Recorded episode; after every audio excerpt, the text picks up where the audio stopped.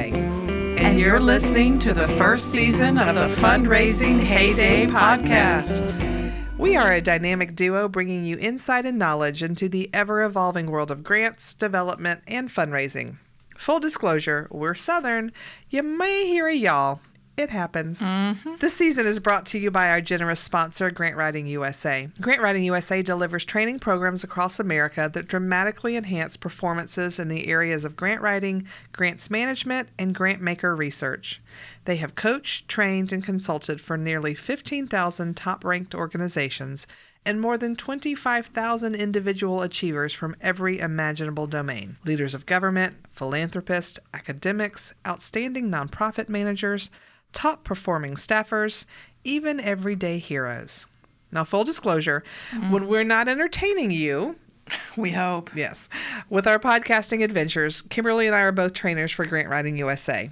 At the end of this episode and throughout Season one, we will be sure to let you know about upcoming offers at Grant Writing U S A, just for our listeners of Fundraising Heyday. So today, happy listeners, this episode is all about D A F. O M G. W T F. Now, before we tackle that alphabet soup, let me point out that this is one of those episodes where I am so glad that Kimberly Hayes Demuga is my partner in crime. Aww. My background in grants is in local government, a place where fundraising really doesn't take place. I mean, that's what taxes are for. Technically. But Kimberly knows more than a thing or two about development offices, fundraising, and donors, so she's here today sharing her brilliance with all of us. I'll probably even have a question or two because this is going to be a learning experience for me. And I'm just going to go ahead and guess before you start doling out what spells what. That W T F, that mm-hmm. stands for, well, that's fantastic. Am I right? Absolutely, because this is a family podcast. So take it away, Kimberly. What the heck is D A F? D A F, Donor Advised Funds. And we just wanted to share a little bit about this with you because it's something that if you're not dealing with right now, it could be something that you might deal with in the future, or maybe someone you work with is dealing with. Donor-advised funds are really the fastest growing type of philanthropy. And again, when I talk about philanthropy and when we talk about fundraising in this broadcast, it's grants. We've spent a lot of time talking about grants.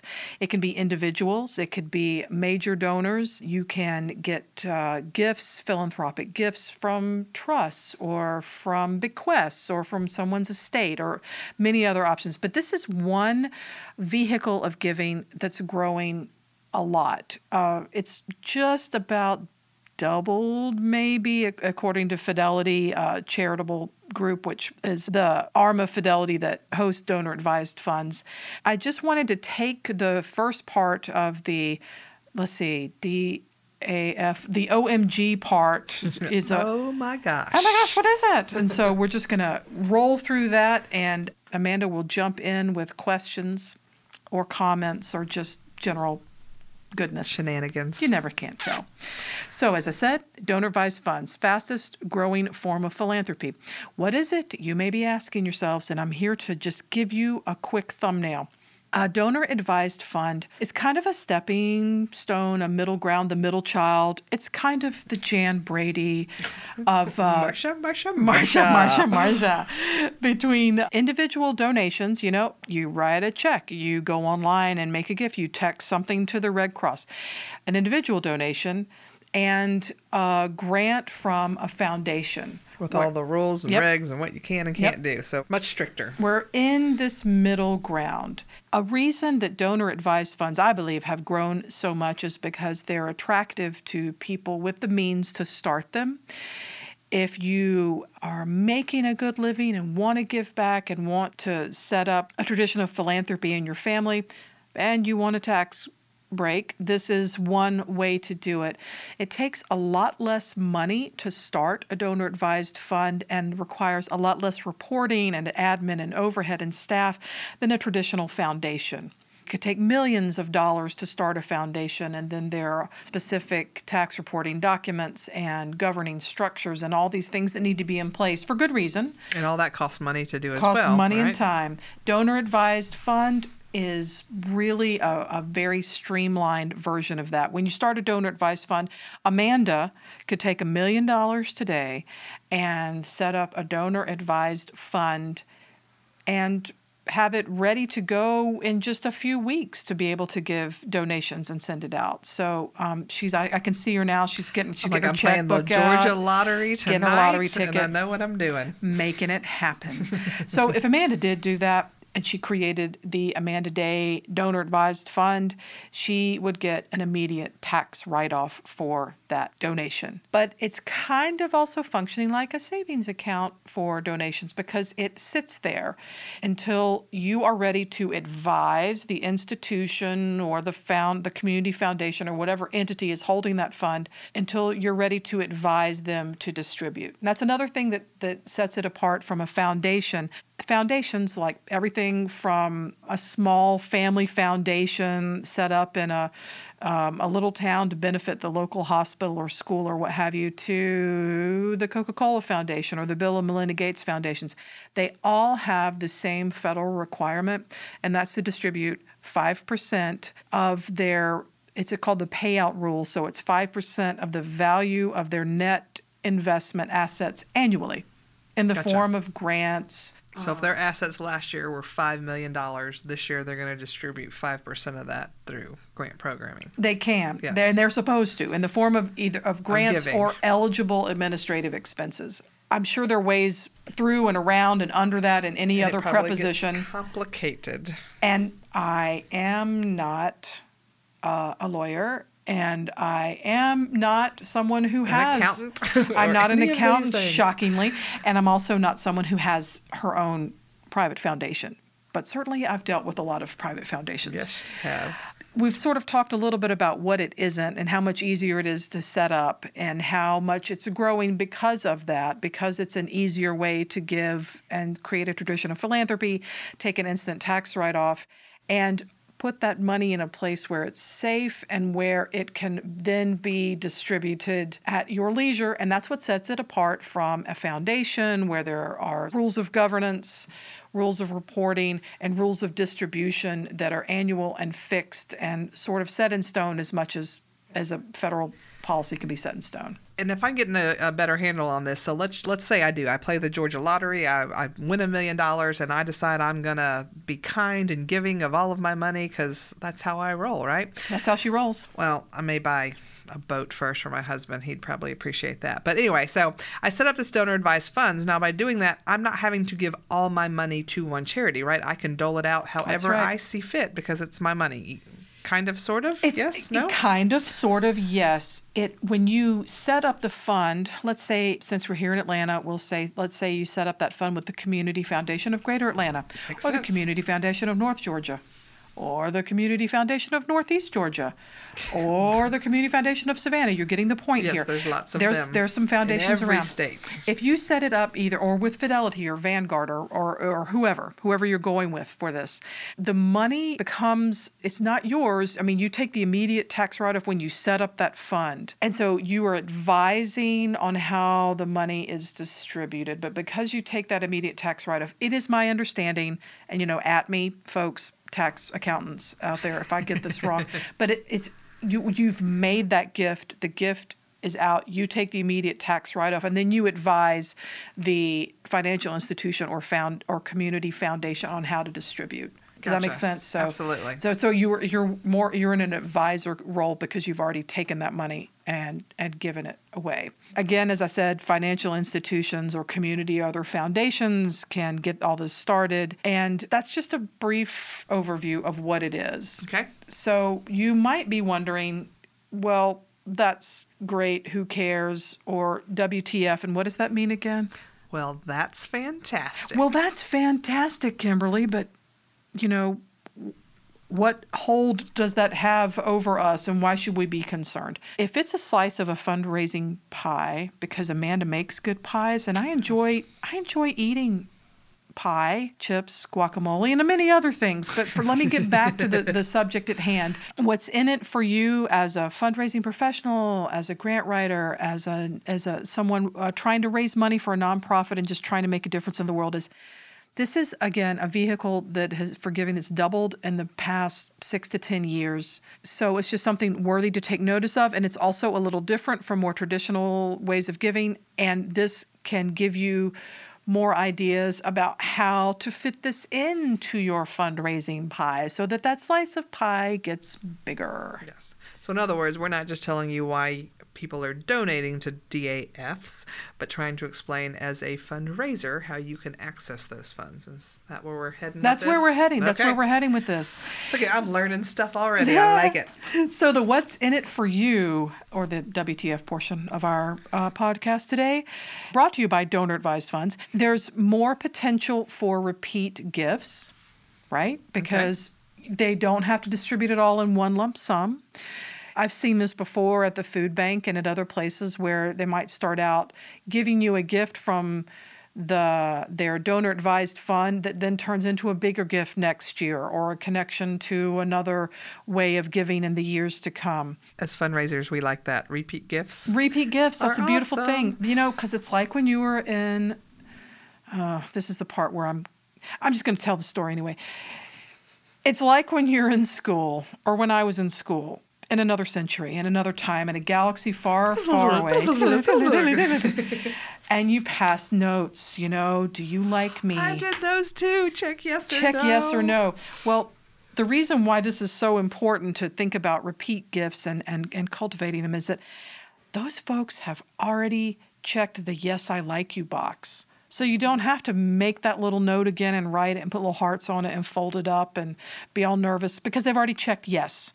And so as a fundraiser, I'm always going to want to make sure the people who have already checked yes, I like you, are the people that I'm going to go back again. Well, so you like me. Here's another opportunity to show your love for this community we're serving. And continue doing great things together. So that's one good reason to make sure you're you're in the know a little bit more about donor-advised funds. Also, in a shocking, shocking development, there are donors who talk to each other because sometimes people talk to each other about things they've done, right? Uh, Are you, yeah, I, it's true. E- even I hope donors. I hope you're sitting down for this because yes. I know it's shocking. um, so it's giving the you the opportunity, or the donor who has the opportunity of making that connection, to share with other donors who may have donor-advised funds. This could also happen within the context of where the funds are housed. If they're at, a again, a community foundation, well, the officers and directors and staff of that community foundation are in a great position to help people who have started donor-advised funds figure out what to do with their money. So if a donor is really satisfied and is advised, or if the foundation or institution housing that fund knows about you and the good work you do, that's just more synergy, and that can create more gifts for you. And it's possible that donor-advised funds could lead to grant opportunities. Again, people know people. Work? Well, people know people. People sit on boards. People are trustees of foundations. And people talk because that's what we do. And when there are good experiences and worthy nonprofits and great missions out there that individual donors are giving to, if they're in a position to start a sizable donor-advised fund, they're probably in a position to know other people with similar means, or know other people in the foundation world, and sort of make those connections and make that happen. Interestingly enough, as I understand with, with my involvement as a grant seeker with the Community Foundation of Greater Atlanta, and it's actually not just me, but I'm just saying it because I'm me. You can look up, if you look up their assets, they mm-hmm. are also required to file sort of a version, a nonprofit version of a tax return called a nine ninety. And you can see, and also they talk about this on their annual report, they have grant cycles. Yes. That you, you know, you write a grant, you're in this competition for this pool of money in many different areas. But the most money they give away, millions and millions more in, in assets, is they're, they're actually held in donor-advised funds. So another way to look at this is if you, it's not that I want to say this delicately, but it's like, hey, maybe there's a foundation, and I'm not talking now, I am not talking about the community foundation. I am using just a hypothetical example. There's a foundation that has two grant cycles a year, and in each grant cycle, they give out a million dollars. sounds good. Yeah. Want to get in there? Want to Why see what not? That's about? Absolutely. I have an application. I have some stuff that you might want to see about what we're doing. But what if they give out five million dollars a year through donor-advised funds, which have no grant cycles? There's actually, right now, as I understand it, not even a law saying you must distribute everything in this donor-advised fund within a year or five years or ten years. Right now, and that may change. Right now, there's no hard and fast rule about that. Wouldn't you like to know that there is this bigger pot of money um, from people who want to do good, who want to connect? Wouldn't you want to know about that and how to access it? That being said, what makes donor-advised funds super convenient and desirable for a donor is not always super desirable and easy convenient for a person who's trying to find out about the fund, right? Because yes. You can set up this fund. Amanda has won the lottery. I hope it was more than a million dollars. That sounds kidding. Really bad, but I'd you, take a million though. I, you know, I would. I'd take half a million. I really would. I really just just send your checks to to fundraising heyday, and and we, we will make good. We on it. Will be the best rich people in the world. Absolutely. Because we will know how to give and know how to connect. And we also know how to have fun. Well, there's, that's important, too. And, and Amanda will bake a pie, and I'll appreciate it. Um, so as uh, a grants professional or as a fundraiser or as the, an executive director of a small nonprofit who heads board meetings and then also sweeps up at night. I mean, whatever role it is that you're playing, if you are getting donor-advised funds, gifts through donor-advised funds, it's not as transparent and as easy to find out about the donor because, remember, they're not bound by those same rules that foundations are bound by. That being said, sometimes it's hard to find out information about foundations too, just real world yes, here. Absolutely. Not every foundation is um, like the Home Depot Foundation that has a staff and a website. In fact, most, right, Amanda, most yes. foundations don't mm-hmm. have websites or staff people. They or might phone numbers or phone, it's, yeah. yeah, it's it's very hard to, they're out there, but it's hard to find. So in future episodes or through um, classes through Grant Writing U S A, you can find out different ways to research these kinds of foundations. But donor-advised funds, because of the way they're set up, you will just have to get a little forensic on it. You know, C S I, D A F, I don't know. I don't know. I'm just, I'm on the acronyms today. I'm feeling it. I'm living it. I'm loving it. So one way you might know if you get a donor-advised fund is you would get a check or a fund transfer, depending on the sophistication of your ability to receive gifts. And it would be from Fidelity or Vanguard, and it would say the Amanda Day Fund. And if it's an actual physical check, there might be a little explanation about this is a donor-advised fund, and don't send a thank you letter to us because we're a big old foundation or a big old financial institution, and we don't need your thank you for being a big old financial institution letters. But I digress. So that's one way to know is that they'll tell you this is a donor-advised fund. Donors may choose to reveal their contact information, which is fantastic, and will allow you to, even if it's a, a snail mail address, will allow you to reach out to them, to invite them for a site visit, to send them a thank you note. I'm saying you'd recommend doing those things if you actually got contact information. Um, hello, yes, yes, okay. yes, thank you, yes, thank you for stupid questions. Not for one hundred, no, not please. a stupid, not a stupid question at all. Just I'm I'm embarrassed that I didn't say it first. That's all. Yes, if you can find that information, sure you want to reach out because they're kind of checking the yes, I like you. That's a good way to reach out. Now, if you can't get that information, you just can't get it. If you get the name of the fund and you're able to, through different research, Google, Google it, find out a little bit more about them, or if they're past donors who have moved to a donor-advised fund, that should be in your records and you can find that. Then that's at least a starting point. To, to try and make a connection. Right now, I know that Bank of America and Fidelity have um, sort of online information about their funds and different kinds of ways to approach or to not approach. Um, so they actually have that information online.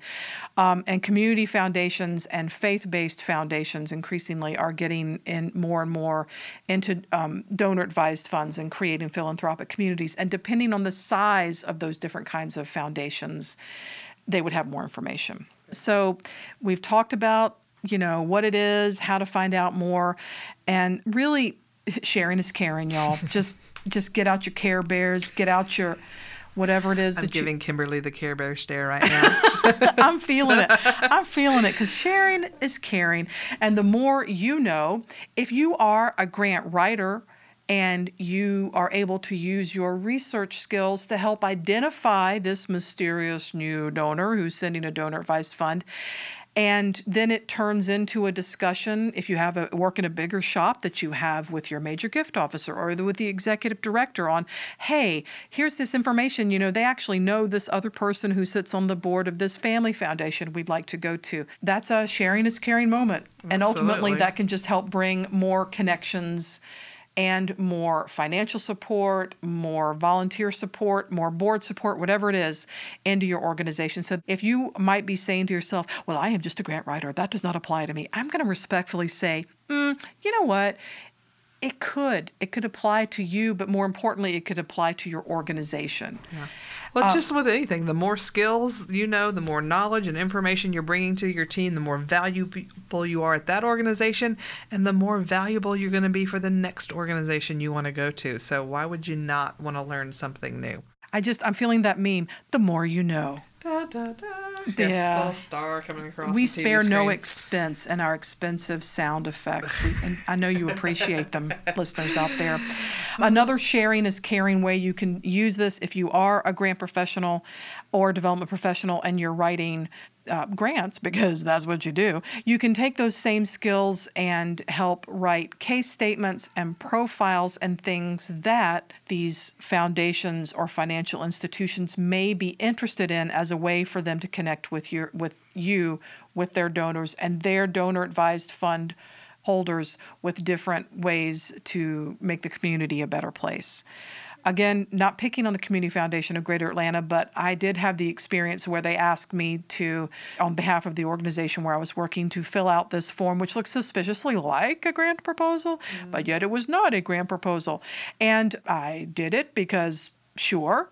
Oh. And it ended up being, of course, a, a, a way for them to share the information about this foundation with donor-advised funds. And lo and behold, you know, a little while later, we did get a nice donation that came through a donor-advised fund. So there's a kind of a synchronicity. Donor-advised funds, in, in this case, can kind of be the kissing cousins of proposals, can kind of be, well, it's Georgia, you yeah. know, we yeah. don't, you know, we're just going to talk about that. Not as much as, I'm not going to go there. I'm not going to talk about other states. I'm okay. not going to go there. Alabama. Alabama. I knew that was coming. Who else do we pick on here in Georgia? Oh, we love our Alabama peeps. It's just the way we roll. Yes. But anyway, I, I hope that that was a helpful overview of donor-advised funds. So D A F, I hope we answered the D A F, we answered the O M G, and we answered the W T F. Absolutely. So great information. Thanks, Kimberly. I learned something new, so I appreciate Yay. that. Um, One more time, we'd like to thank our sponsor, Grant Writing U S A. If you are interested in learning more about the grant writing and grant management classes that they offer in all fifty states, please visit their website at grant writing u s a dot com. You can check out their two-day courses. Stay tuned for special offers from Grant Writing U S A for our listeners. You got it. Our next episode is the one covering internal controls and how to prevent grant fraud. Dun, dun, dun! I know, it's not an exciting thing to talk about, but such an imperative thing. So to our listeners, please remember that there is no specific college degree in grant writing or fundraising, but there are a lot of good people with experience to share, training programs you can take, and other ways to learn. Kimberly and I sincerely hope this podcast will be one of your favorite ways to learn going forward. See y'all next time.